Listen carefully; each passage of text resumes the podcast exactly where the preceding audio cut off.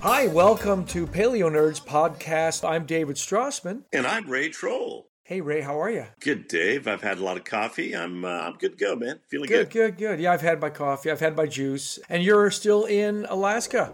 I'm still sitting here in my living room in Ketchikan. Yeah, I'm sitting on my couch, man. All right. So the paleontological discovery of the week is the Spinosaurus can swim. Have you seen that? I I have, man. That is that is cool. That is badass. Why would they think that it didn't swim before? Did they find some sort of skeletal structure or Well, they knew that it ate fish and stuff. It's got this long, pointy snout, and they'd find maybe a few fish bits around it and stuff. And it seemed to be in these marine environments. But no, the rule has always been that dinosaurs are terrestrial. They don't swim, so they're not plesiosaurs. This is one of the distinctive features. And this guy now they found this new tail section. And it shows that the tail is very broad, like broader than you would expect. And it's basically kind of a huge paddle. It's like, oh, they did swim, or we think they did. much broader than a crocodile or an alligator? It's kind of like a vertical beaver tail, if you will. awesome. So it's going the other way. yeah. Beavers, you know, they have the flat tail that way, but this is mammals and reptiles tend to do these different things in the water. Didn't you explain to me on one of our fossiling adventures about the fact that mammals, their tails go up and down? And You that got it, baby. reptiles, they go back and forth. At least these are creatures in the water. Yeah, there's that waddling action and actually with so I, I once talked to an evolutionary biologist about this and they brought this idea up that basically if you look at reptiles, marine reptiles that have returned to the sea because of that sort of sideways kind of pattern to their walking. You imagine a lizard going side to side at that. As they returned to the sea, they kept that, that gait, if you will. And so it was, began to be a, a vertical tail. So you see all these marine reptiles from the uh, Mesozoic, and uh, they've got vertical tails. So you're talking the ichthyosaurs and the Liopleurodons and the plesiosaurs, right? Oh, wait, but a plesiosaur has kind of a, a lizard tail, doesn't Yeah, it? plesiosaurs don't really have much of a tail fluke, but ichthyosaurs and mosasaurs have these vertical tails, and they look. An ichthyosaur looks almost exactly like a swordfish. Or a fat dolphin. Yeah, or a fat dolphin. But if you look at marine mammals, so the whales, the dugongs, the manatees, you know, the dolphins, they all have these horizontal tails. So wait, but how does that translate from a Their rear legs have evolved away. Okay, but how does the horizontal, the up and down of a horizontal tail, right, like you'd see a mermaid, how, how does that translate from a walking mammal compared to a walking reptile? Well, it's sort of that hand over hand motion that you have, hand over hand, not side to side. So the rump would go up and down. It's like a gallop. Think of a gallop. You're stepping, stepping one foot in front of the other, and these are mammals that are now doing. They have a different gait pattern. So somehow, with the vertebrae and the whole, the the rear legs begin to disappear. So whales used to have legs, you know, I mean rear legs, and used to have front limbs too as well. But the front limbs are now gigantic fins. With a humpback whale, they're really huge pectoral fins. But basically, and I was thinking about this, Dave. I was thinking, all right, so originally fish, the original fish that gave rise to all the vertebrates and and the vertebrates that left the water and then became the amphibians and reptiles. But I was thinking, is there any fish, any bony fish that does not have a vertical tail? Has a horizontal tail, like a mammal. has a horizontal tail. And then I went, aha. There is a group of fish that have that locomotion, but they don't have a horizontal tail. Basically, their eyes, you, you get what I'm talking about here? Wait, are you talking about the little mud skippers? Their eyes went from one side of the head. Oh, Huh? yes, a big, huge halibut, a flounder, or a halibut. You got it. You got it. So Oh, basically, yeah, but you know what? No, no, but I'm just Yeah. saying they actually have a horizontal. Yeah, is that the weirdest thing to see a halibut has the eye has literally migrated through evolution from Yeah. one side of the fish. I'd like to see that fossil where the eye is actually at the top, where it hasn't come. Like it's halfway. halfway. Yeah, it's halfway. You know, there's got to be a transitional fossil. There's got to be. It's you know, and, uh, and that is the fantastic thing about paleontology and this this whole credible uh, paleo revolution that's been going on. All you know, there used to be a lack, a lack of abundance, should I say, of uh, transitional fossils. Like show me the half creature that gave rise to the amphibians, and we are finding all those missing links, and it's been really cool to find them. I think one episode we should find the expert who can tell us what gaps are missing and what do we need to find and, and send out the next cadre of paleontologists to go find those missing links. Yeah, and sometimes it's just that there's just not the right strata, they're not the right preservation. When we spoke to Kirk Johnson, who's director of the Smithsonian, he said that think of the amount of animals that exist in any place at any one time. Think about the African savannah. How many billions of pounds of animals are standing there, running there, sleeping there right this very moment right? Right. So then you, and that's just on one day. Then think about how many lived and died in a hundred years. Well, go back to the end of the Cretaceous where you have every kind of dinosaur. So fossils are rare, but I don't know how really rare they are. We just have to find them in there. Well, there are still a lot of big gaps out there. You know, we were talking about the more you ask, it seems, the less you know, right? okay, so listen, uh, our guest today is an expert on something that you salivate over, and that is kind of like your spirit animal. Yeah, yeah. Your spirit animal is the ratfish, and she is a ratfish expert. And we, we really talk about fishy stuff, but we don't get into deep time. But tell me, why is a ratfish really related to deep time? Well, I like to think of them as living fossils, creatures. As I found, I was fascinated with this fish as I went deeper into the topic of this fish. This fish somehow had chosen me and uh, as my spirit fish, spirit animal. But I began to realize that these are one of the few creatures that have survived two mass extinctions that basically took everything out. And basically, there's a lot of there's a lot of creatures that made it through the Cretaceous extinction, so birds and all that. But basically, in terms of when you start looking at the fish, the fish that are pretty much unchanged that go way back to the Paleozoic, and they survived the Permian Triassic extinction. Now, remember that extinction took out some estimates 90, 95% of all life on the planet, and ratfish made it through. They were around before that. So you don't see many of those creatures. And this is pretty much like looking at a creature from, let's say, the almost like the Devonian. This is a 300 million year old creature, and it just looks distinctly different. And that's because it's from basically kind of two worlds ago before the Cretaceous extinction wiped out sh- stuff on the planet and before the Permian just devastated, just destroyed life on the planet. And there's a restart, a reboot. But this is along with like lungfish and coelacanths and hagfish and Sharks. lampreys. Those are no sharks What? Sir, sharks really do. Most of the sharks we have today living in the oceans date uh, back to the Jurassic and the Oh, Cretaceous. I didn't know that. So a lot of these guys, so yeah, they're recent. And really, after the asteroid hit 66 million years ago, we see a vast radiation of bony fish species. But anyways, I like to think of ratfish as living fossils, messengers from deep, deep, deep, deep, deep time. And they're just funky cool, man. So, who are we talking to today? Dr. Dominique Didier. She's a professor of biology and ichthyology at Millersville University of Pennsylvania. Icky. Icky? Ichthy. Oh, ichthy, meaning fish. All right, cool. Um, I think we should give her a call. What do you think? Hey, Dave. Meet Dominique Didier. She's an ichthyologist, man. So meet Dominique. Hi, nice to meet you. Pleasure. How does one get to be an ichthyologist? Is this a dream come true for you? Well, not exactly. Let's just say um, when I was in college, I didn't really know what I wanted to do. I knew I wanted to continue my education and go to grad school, and I was actually really interested in bats. I've always had a long-standing passion for bats. Bats.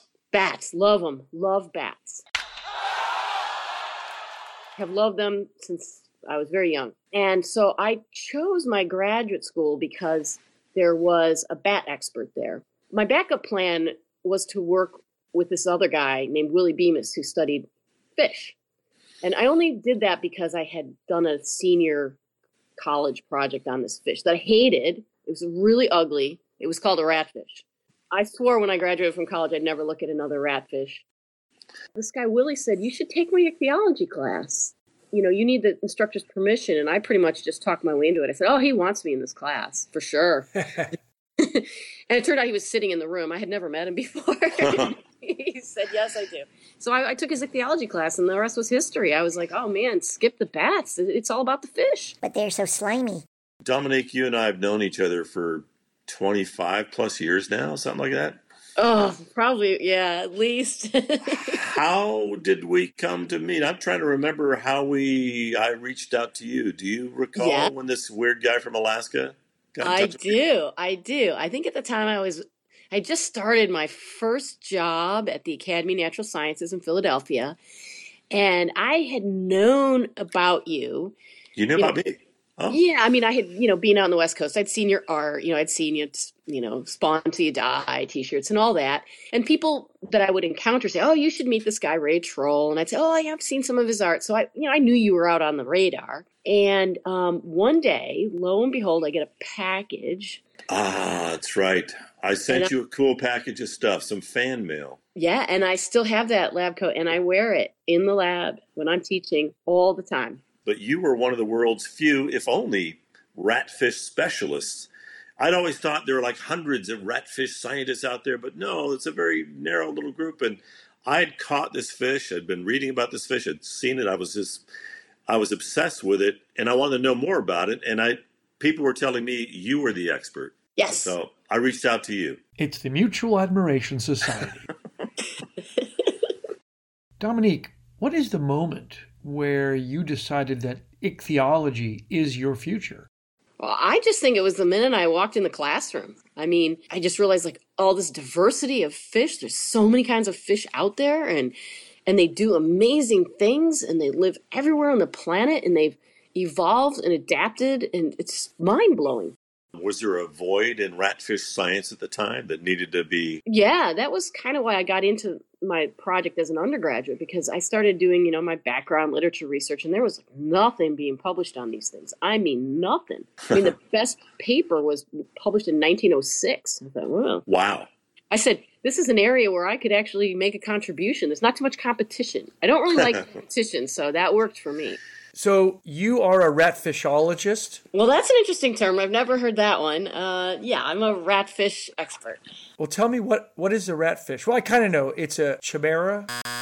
It's a chimera, David. Chimera. I try to teach you these things. You're always Yeah. correcting me, Ray.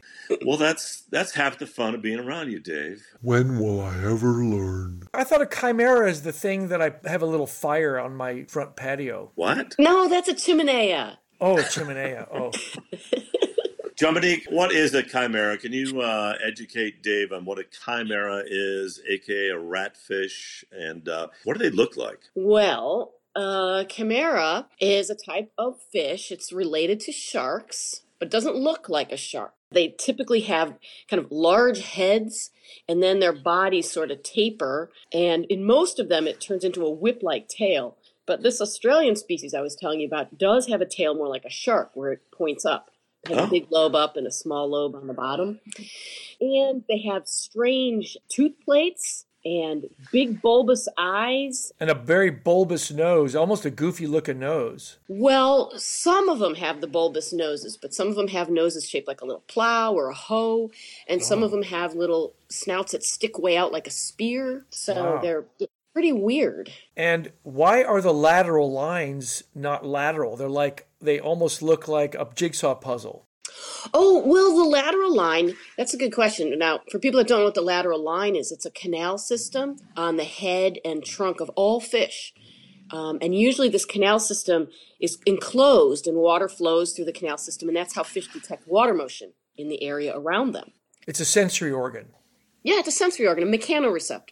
Is it based on electrical impulses or cilia or feeling or It is cilia based. The sensory organ consists of clumps of cells with cilia on the top. And when the cilia are moved by the water movement, that sends an electrical impulse is detected as water motion. But it's a mechanoreceptor. They also can detect electricity using a very same kind of sensory cell, but a totally different organ. So the, the sensory modality is different. That's what I was wondering about. A lateral line is basically sensing vibrations or water movement, but they have these electroreceptors. They're sensing electricity. On their snouts. Yeah, on their snouts. And the electroreceptors are totally different from the lateral line. We humans don't have, we don't see electricity. These are animals that can see electricity. What's that all about? Well, it's pretty cool. Um, and it turns out being able to detect electricity is a very primitive trait among us backboned creatures. And different creatures do it different ways.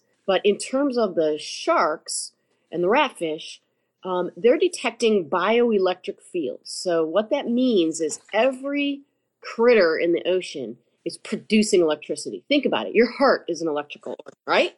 How do we get our heart started? We put an electrical paddle on it. Stand clear. So our heart, when it beats, it produces an electrical signal. Now, we can't detect it, but the electroreceptors of a shark are so sensitive, they can detect the heartbeat of a fish if it's like buried in the sand underneath them. So, in a sense, they can see electricity? No, they're feeling it. They're feeling the electrical field because that fish buried in the sand is producing an electrical field around itself. Muscle movements produce an electrical field. Your brain waves are an electrical field. So the shark will detect it or the ratfish and hone in on where that creature is hidden. Now, the sharks and rays and ratfish are cartilaginous, and the rest of the fishies are bony, correct? Yes. Did they split off from a single ancestor, or did they evolve divergently? A common ancestor, yeah. How far back in time, Dominique? Oh, wow. Well, um What day? what day? That would have been Tuesday. No, um well actually the first evidence of fishy ancestors, we see them in the Paleozoic in the Cambrian 600 650 million years ago, sometime with the Cambrian explosion. But the sharks and the elasmobranchs, the elasmobranchs, the uh, chondrichthyans actually Slow down, slow down. A what? Elasmosaurus? What? It's all Greek to me. The cartilaginous fishes are known as the chondrichthyans, right? Cartilage skeleton, correct? Yep. As it C H C H R O N D chondrite? Chondrichthyan. In the ocean, we have bony fish and we have cartilaginous fish and we have a few jawless fish, just a couple of those left. But That's a lamprey eel, uh, lamprey is not an eel, and hagfish are jawless. hagfish. They call them slime eels. Right. But they're not eels either. Quick aside there are two groups of living, jawless, elongate, eel like animals in the oceans, but they're not eels hagfish and lampreys. Although superficially alike, hagfish and lampreys are very different. Lampreys are clearly vertebrates. They latch onto fishes and suck their blood, while a hagfish is the only known living animal that have a skull but no vertebral column. Regardless, they'd both have trouble sitting in a chair. In this whole world, what came first, the shark or the ratfish? I guess that's what I'm asking. I don't think we really know. I mean, I wouldn't say there's a first sort Right. of situation. At the time when the chondrichthyes were really diversifying in the Carboniferous, you know, 350, 375 million years ago, there's tons of them on the planet. We know this from fossils. So there were probably lots of experimental forms. We know that they died out. Right. And at that time, there was there was one common ancestor that that did lead to all the descendants that became the ratfishes and the sharks, etc. I like to think of ratfish as living fossils. Is that correct? I mean, they're virtually unchanged from deep time, right? Yeah, yeah. If you look at some of the fossils from way, way back, they look just like a living ratfish. But wait a minute. Cartilage doesn't survive very well in the fossil record compared to a, a bone. Yeah, there's a few places in the world where you can get these exceptionally preserved fossils and and find them. Um, there's some places around Montana that have some really good uh, deposits where you can find them. That's where a lot of the the shark fossils do come from. There's also shark fossils in the. I'm trying to remember where they Scotland has some very beautiful fossils, down New Mexico too. They were so well preserved. You can sometimes see the soft tissue. You can see the shape of the body and the fins and everything. You can even see the color patterns in some of those Bear Gulch fossils.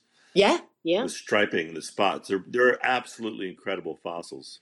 You mean skin? Skin impressions or Skin impressions and actually the coloration. The sort of the, there's tiger striping on some of these fossils from of uh, Bear ratfish Gulch. or sharks? Well, the relatives at the time. Yeah. Yeah, and, and you can see even pigment inside the body, like uh, remnants of circulatory systems and things like that. You know, Wow. blood. Yeah, I mean they're pretty amazing fossils. So, why does an animal change so little through time? So, basically, ratfish start getting their form and their shape way back in the uh, Carboniferous, yet they don't change hardly, you know, they change very little. They've been successful in their body form, and that has not facilitated change. Why change? That kind of sums it up in a way. And I think to add on that, you know, I think one of the misconceptions is we have this idea that evolution has to occur. This is a process and there's only one way to describe it. And if it doesn't occur that way, then something's wrong. But what we're really appreciating is that the forces of, of evolution or the forces that act on animals or that they're existing within that, that promote evolutionary change, they're different for every single organism and and different organisms are going to respond differently even within the same environment. So some may evolve very rapidly some may not and, and we don't know why some do or don't. So just because evolution isn't just a, a one size fits all we should say. They maybe achieve a certain state of perfection and why change? But they are changing though. When you look at you know the rate at which the genes are changing it's just not happening very quickly you have to be real successful to survive the Permian extinction event and the KT extinction event. And there's little change since then, and there's not very many of those vertebrates. Well, there's a coelacanth. That's another one. Living right. fossil. That's a pretty. But there's cool not one. many. Not right? many. No, you're right. Wait, isn't it true libertarians have slow evolution? I'm not going to go there. These species that were discovered, the new species off of New Caledonia and New Zealand and Australia, were you involved in the research at those locations or was it through other scientists? Were you in a submersible? um, no. This is the interesting thing about, you know, a lot of, of what I do or what taxonomists do or discovering new species. We tend to think of, you know, you you literally put a, a submersible out there or throw a hook and line out and you reel in and thing and you go, wow, it's a new species. And it's not really like that. um, I was working in those countries, but usually it was some of the scientists at the museums there had recognized, they said, gee, this looks different. Let's call someone who's an expert on these fish to tell us if it's a new species. Or I have just literally been walking the halls at a museum and pulled a jar off a shelf and go, oh, that's a new species. And they're things that have been collected a long time ago and they're just sitting around. But it takes the right person to know that there's something new. And how do you discern a new ratfish species? Well, you know that that's a tricky thing. How how do you know at what point this is something different from something else? I use morphology. There's a lot of different kinds of data you can use. I mean, some people use genetics to determine it's a new species. I look at, you know, the, you know the basic things like color and size and shape, and take a lot of metrics and determine that this combination of metrics. It does take an expert, someone who's like, as I say, touched and fondled more ratfish than anyone else. Just so you know, we're about to dive into the details of ratfish mating habits, which may not be suitable for younger audiences. So please feel free to fast forward through the next six minutes. Speaking of fondling ratfish, Ray told me that you have studied the sex life and reproduction of the ratfish. yeah, a little bit. Yeah. They're pretty sexy animals, aren't they? They're very sexy. That actually was one of the appeals, I have to admit. What?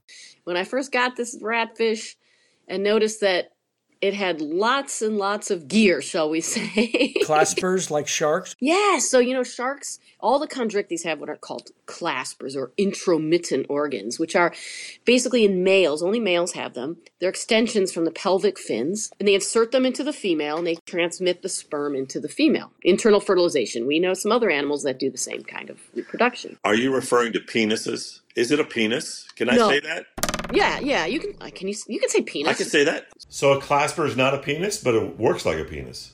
Yeah, it would be what we'd call analogous. It's not homologous in that Analogous. it shares a common evolutionary origin. It functions in the same way as we think of a mammalian penis. In that, Are they ex- they're external, correct? yeah, they hang off the fish, you know, And where is the sperm stored? inside the the testes, which are inside the body. Okay, well, how does the sperm get from the testes to the claspers? Well, you know, there's plumbing in there, so and once well, so the males will come up to the female and engage with the female. Usually she's not too excited about this, so they usually use a variety of different grappling hooks, if you will, to get to them. Like Yeah. in ratfish, we'll talk about ratfish specifically. So the ratfish will have they have a, a clasper, what we call a frontal tenaculum. They have this little structure on their head. It looks something like a medieval torture device, like one of those maces, Whoa. big spikes on a ball. Pokes out of their head, right? Yeah, pokes out of the top of their head between their eyes. Like an anglerfish type thing, or mm, I, I guess if you want to imagine something sticking out of the top of the head like that, yeah. But it, but it's kind of short and stubby. It's not a gigantic thing. You know, maybe half an inch long. No, half an inch to an inch long. on on what a uh, an 18 inch fish, a 20 inch fish.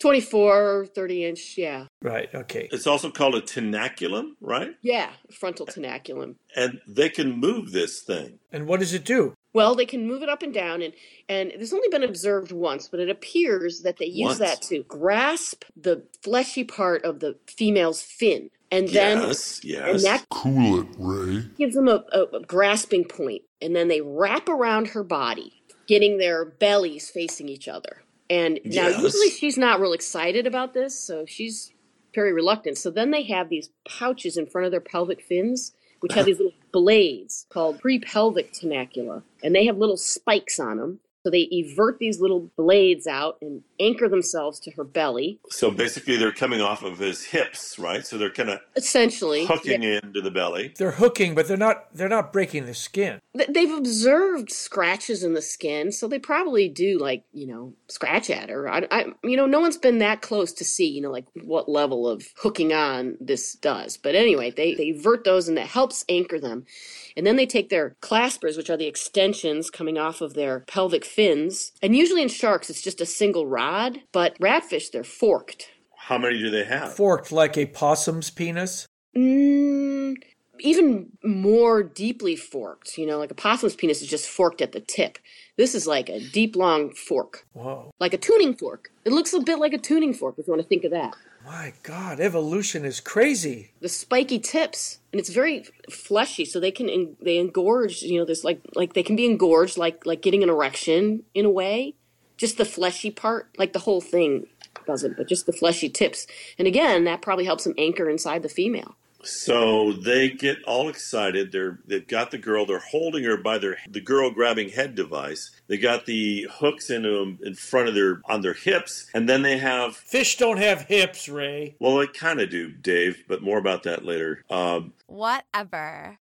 but they have the two claspers split into two. So are there four claspers then? No, no, no. Each each clasper is a single unit. You know, Is there one vaginal opening? two oviducts. Ah. They don't have a vagina; it's an oviduct. Right. Or is Yeah. it a um, cloaca? No, that's a frog. Yeah, no, they have to have a cloaca. right. Wow. Okay. So what I often say is imagine that you're trying to have sex in outer space, but you can't use your arms. So how are you going to hook on to each other? What are you going to use? And sharks, when they have sex, they bite. And they hold on with their teeth and they tear at the female. And it's if you look at if you Google up shark sex, it's some it's bad, it's violent. And I often think that the ratfish is much more of a gentleman because he's using this little head device, the tenaculum, to grab onto the female ever so gently and then indulge in, you know, what comes naturally. In all of humanity's history, we've only observed ratfish sex once. As far as I know, How many fish species uh, have sex? In well, they all do. hold on, no. How many fish species have sex compared to the ones that just lay eggs and deposit sperm on a coral branch somewhere? you mean internal fertilization? Correct. Um, quite a lot. I, I I don't know the exact number, but there are quite a few different species. Like there's several species of bony fish that have a variety of types of what are called gonopodia, which are again special structures to transfer sperm, and females have uh, ways to you know um, rear the eggs uh, inside of them. You know, some even do you know uh, what's known as larviparous Male seahorses. male seahorses will have the eggs inside them, you know, and they transfer the eggs. In that case, they're not transferring the sperm to the female, but the female is transferring her eggs. You know, the male fertilizes the eggs, and then she transfers the eggs to his pouch. But, but so there are a lot of varieties of sort of an internal fertilization that occur in different fishes. It's not as common though as it is, let's say, I'm amazed at the variety of ways to procreate amongst fishes. It's absolutely astonishing. Yeah, they live in, they have so many diverse habitats. So there's all different adaptations. Well, what what comes next? Uh, the little ratfish baby? Uh, come on, we didn't get to what it's all about. You know, it's it's about making more fish. And so, what happens next? Well, um, the eggs are fertilized inside the female. Okay. And as the egg passes through the reproductive tract, it meets up with the sperm, and a covering is produced over the egg. It's produced by what's known as the shell gland. What a surprise. And it produces this material that surrounds the egg. And then the female, she'll only lay two eggs at a time, one from each oviduct. Are they like shark eggs? Shark egg sacs? Yeah, in terms of the composition, but every species has a different shape. Like even shark egg sacs, they're all different shapes depending on the species. And the same with the ratfish. Some of them are big leaf shaped things, some of them are spindle shaped, you know, they have different shapes for them. And each one of these egg sacs will contain one egg. And the egg is like, you know, it's doesn't have as much it, it, like the yolk is the size of a chicken egg yolk to give you a sense of the size of that. Wow. They can be well over six inches long. Wow. Yeah. But they come, they're like kind of folded up inside the female and then they kind of pop out. And then once they get in the ocean and they kind of harden up. And, and then the little embryo will take months to develop. So a, a ratfish living at uh, 1800 feet depth, where does that egg case go? Does it sink? Could it theoretically sink to 10,000 feet or is it buoyant or? Well, this is where things get kind of tricky. Um, we know that they lay the eggs and they lay on the bottom, but for the vast majority of species, we have absolutely no idea where those eggs are. The only time we've ever collected the eggs is when they accidentally get caught in a trawl. And whether or not that's a major egg laying site or whether it's just an accidental catch of an egg, nobody knows.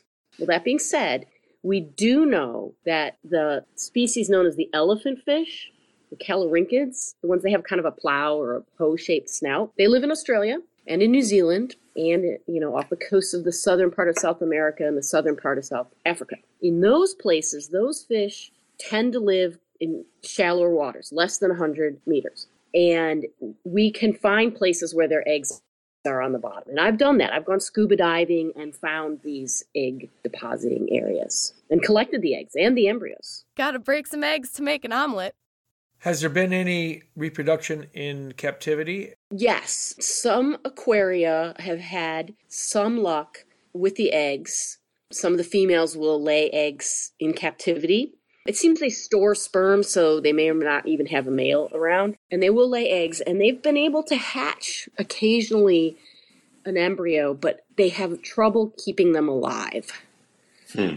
So they may have some very specialized diet when they're that young and small. How old does a ratfish get to be in life?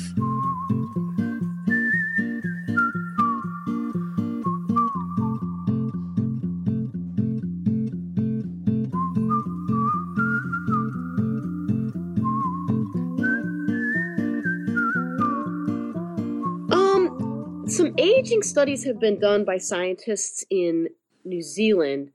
It seemed to imply they reach sexual maturity somewhere around five or seven years. And then, you know, they may only live, you know, 10, 20 years. But I don't think we really know. I mean, like, there's a lot of these that live way in the deep sea and they're these massive beasts. They could be really old. Do they have ostoliths? No, they don't have. You mean otoliths. Okay, thank you. Yeah. There's Dave again, embarrassing us. Well, I'm not a scientist. I'm a ventriloquist, so I'm allowed to make a mistake. Of course my lips ain't moving. I'm a ventriculist. So they're called otoliths, and those are ear bones that accrete rings Yes. for the years that the fishes are alive. But you've said the key term ear bones. Conjunctives don't have bones. So they're hard to age. They're almost impossible to age. So some Yeah. of the deep water species might be really, really old. Hey, Dominique, how many, uh, break it down, how many species are there in the world or how many families are there? Oh, well, there's only three families. Okay. There's the group I told you about, the, the hoe shaped snout. They're called, Those are the elephant fish. Elephant fish, Common- big weird common. snout. no, in Latin. What's their Latin name? Callorhinchidae. That's the family name, yeah, the Callorhinchidae. And then there's the Rhinochimaeridae, which have long pointy snouts, They are crazy looking. crazy weird looking. I've and seen they're, them. There's about eight species of them. I dated one in the 70s. Mm, I remember her.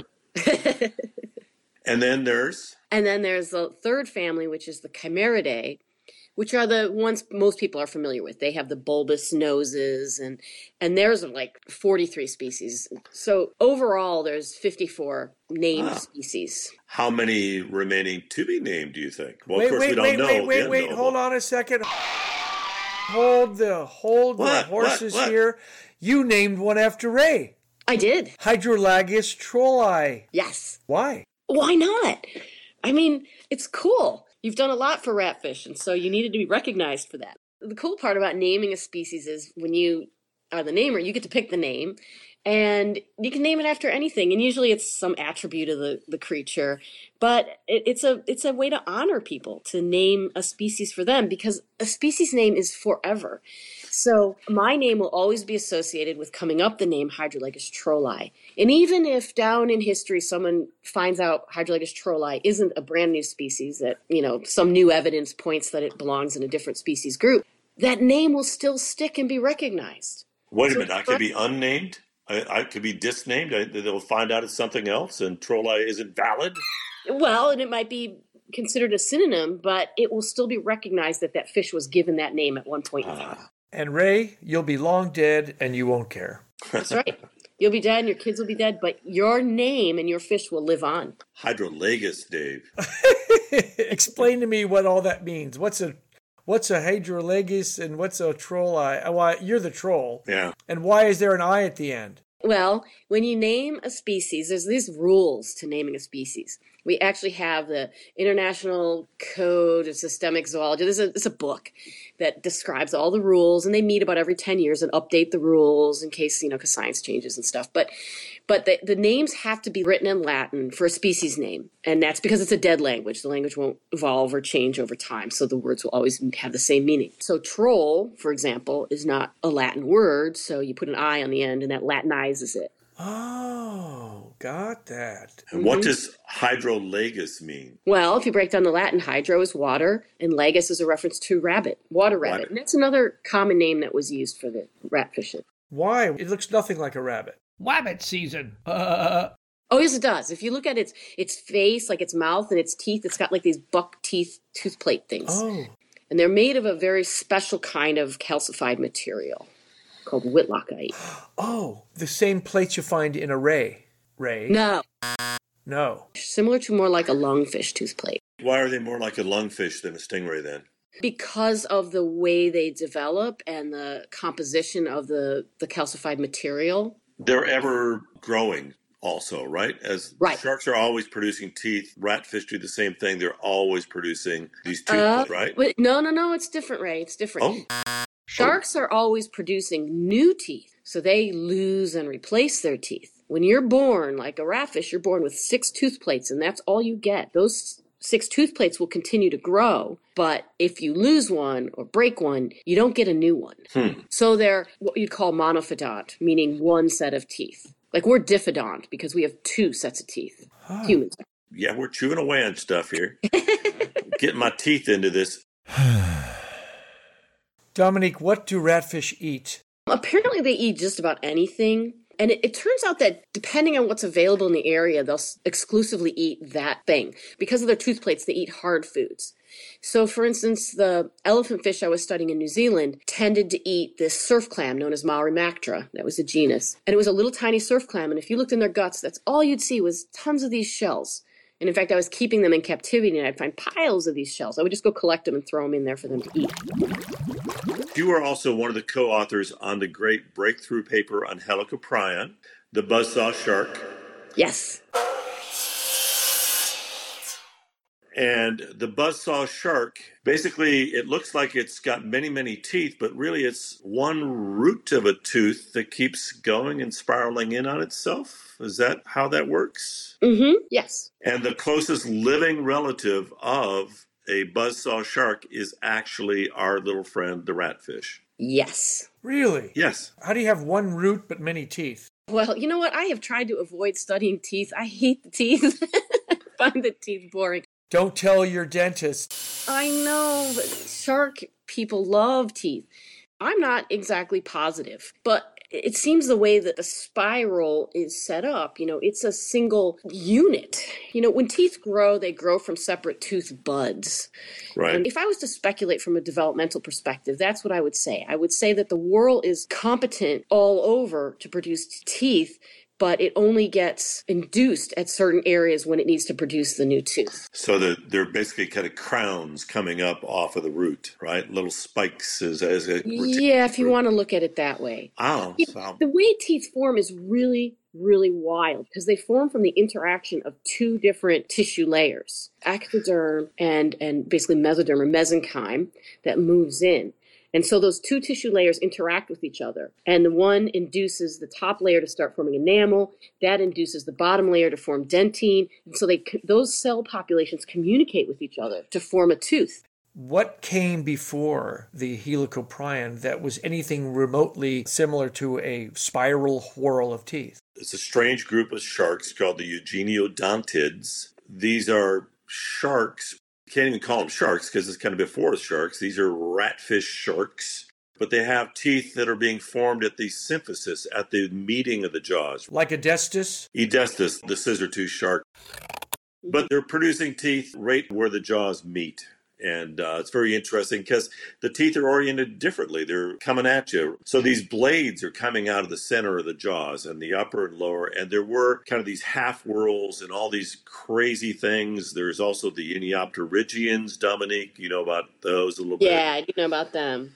Dr. Didier, do you concur with the artist's description? With his description of what? the teeth? Well, I've got an artist telling me something about a bunch of sharks, and I've got a person with a doctorate agreeing with him. Ah, No, Ray is extremely knowledgeable about know these he is. fossil sharks. He spent years looking at them. So I would certainly know that Ray knows his stuff, shall we say. He does. He does. I bow to his paleontological knowledge. is that on tape, Dave? Did, did you get that? Tape is so 1990s, Ray. I'm an analog guy, Dave. Ray, why are you obsessed with the ratfish? You've drawn it. You constantly talk about it. Why? I can't explain it, Dave. Although, all right, let me attempt. Well, it sounds like rat fink, right? So remember rat fink?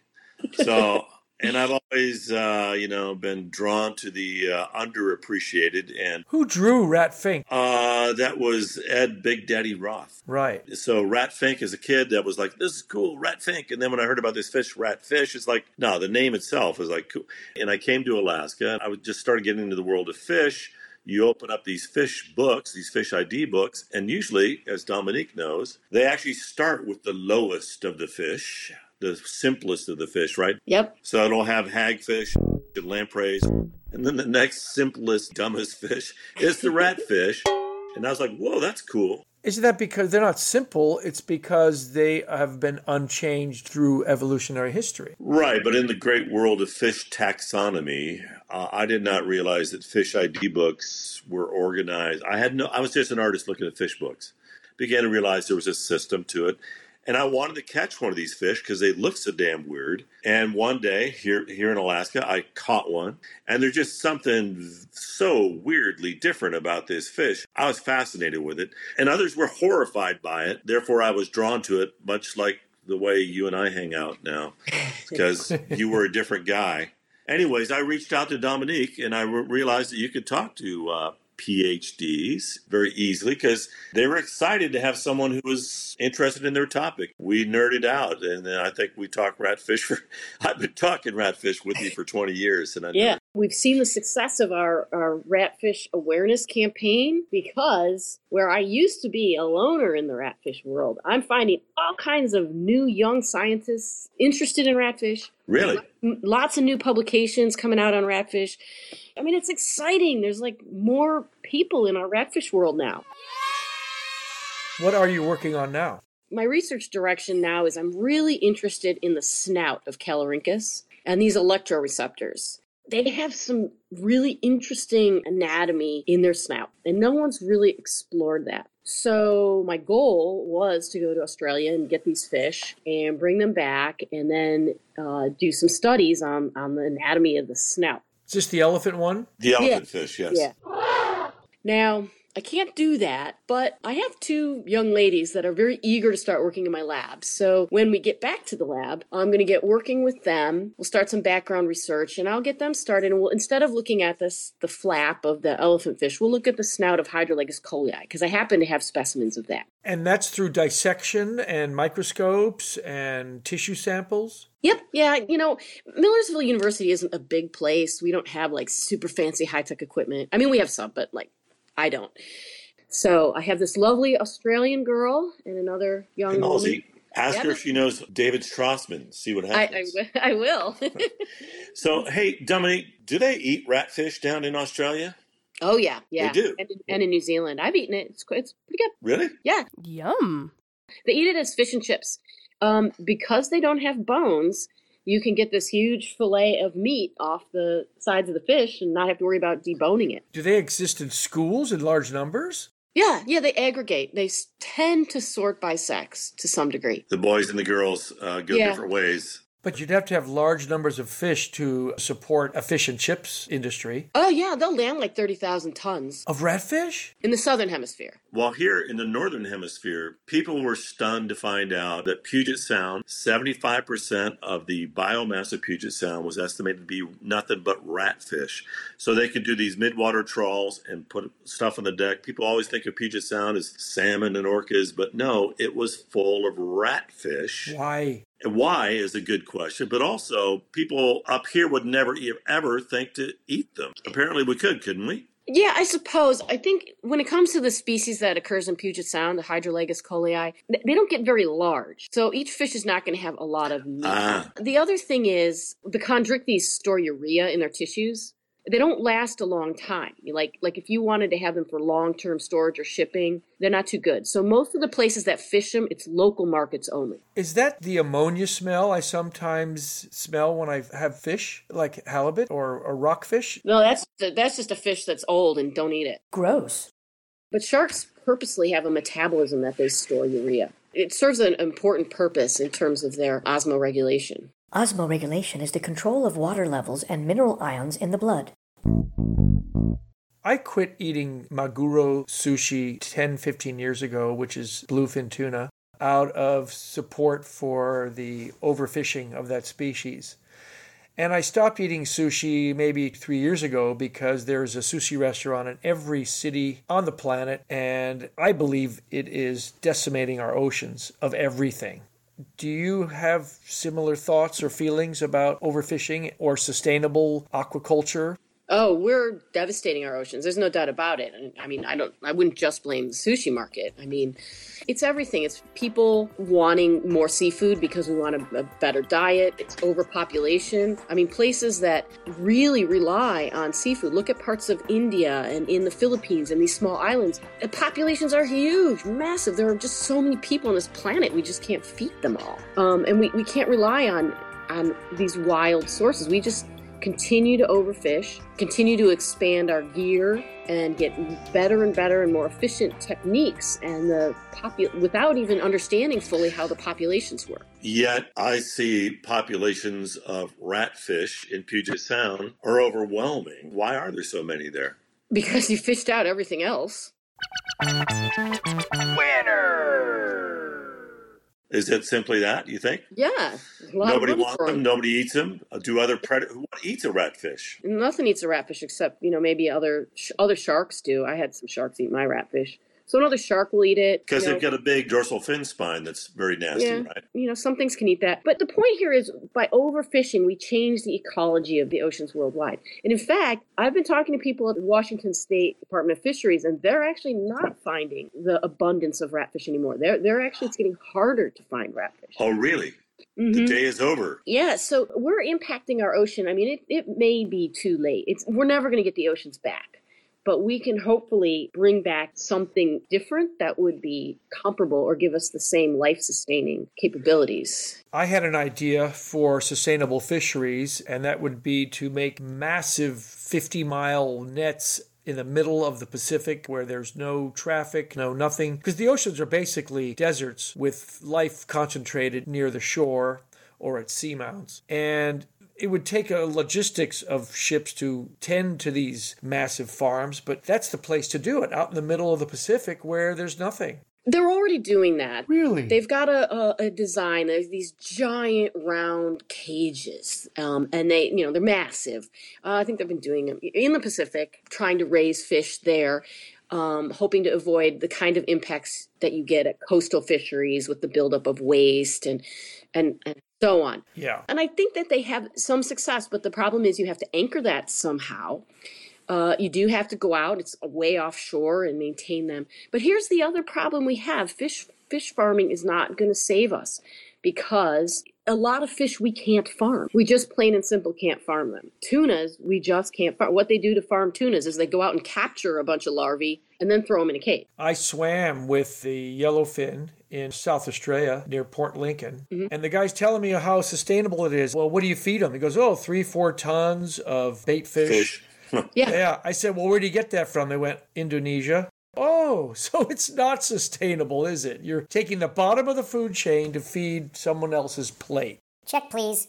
In fact, people think of fisheries, and you also you think, oh, it's all us eating sushi that's wiping it out. Roughly a third of fishes that are caught of the fishery globally is to feed animals, not us. So 30% of our global fisheries isn't even going to humans. It's going to chickens or to fish farms or fertilizer for plants. You know, it's a third of the fisheries is not even to feed us, but to feed animals. Hmm. You're right. They're fishing the bottom of the food chain. Then there's all the bycatch that we don't use or we dump Yeah. back in. throw away.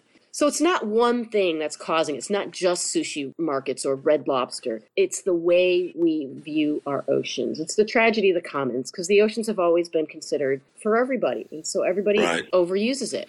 Hey, on that bleak note, um, let me let me uh, We're all going to die. Yeah, we are all gonna die. So that that is true. So, but on a brighter note, uh, this is a paleo show. Uh, Dominique, have you ever had a thing for fossils or gone fossil hunting yourself? I went fossil hunting out in um, Kemmerer, Wyoming, and the, the Green River. I went out there with Lance Grande one year. Oh, wow. Blast! Really had fun collecting the fossils out there. You know, in our local area, you know, the, the Chesapeake Bay region, there's some fossil collecting areas where you can get shark's teeth and a variety of uh, Calvert Cliffs. Calvert Cliffs. That's been fun to do that. And sometimes when I'm at the beach, I'll look for shark teeth. So I dabble occasionally, but I'm not quite a paleo nerd. I'm sorry. Why, this is a disgrace. It's okay, but you know, I mean, uh, you have a deep appreciation for paleontology. You've worked with paleontologists. You've Oh, yeah. been part of the buzzsaw shark paper and all that. So, how is science going to save us? Here's the big question, huh? Can it?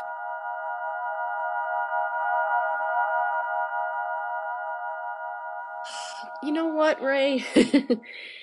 Science can only save us if we have an educated public that understands and appreciates science. Good luck with that. That's the only way science is going to save us. Well, you make science fun, right? You can engage the kids, right? Oh yeah. Yeah, I want everybody to like science. Science is for everybody and it's it's not hard, it's not complicated, it's not scientists aren't trying to pull the wool over your eyes. And and I think people get too afraid and feel deceived because somewhere along the line someone told them it was difficult. Look to science. Science has answers. It doesn't have all the answers. But that's why we need people to understand it because the more smart minds that are thinking scientifically, that are understanding it, the more ideas we'll have, the more solutions we'll have. Dominique, that was brilliant. Oh, thanks. See you at an Australian fish and chip shop eating redfish. Well, thank you, Dominique. That was really awesome with Dominique, wasn't it? Yeah, it was really fun. Uh, we got really way deep into uh, the sexual mechanics of ratfish, but it was good for me. How about you, Dave? Yeah, it was good for me, but I really want to go to Australia and have some ratfish fish and chips. That should be awesome.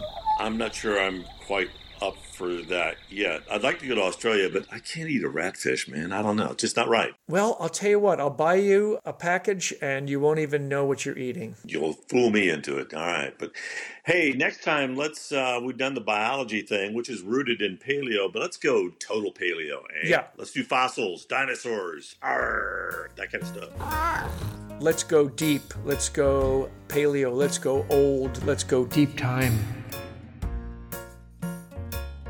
Thank you for listening to Paleo Nerds. Make sure to like and subscribe on iTunes or wherever you're listening. If you want to learn more about what you heard today, check out our website, paleonerds.com. You'll find tons of pictures and links, including photographic evidence that today's guests and your hosts have been paleo nerds for a long, long time. Again, that's paleonerds.com. Thanks for listening.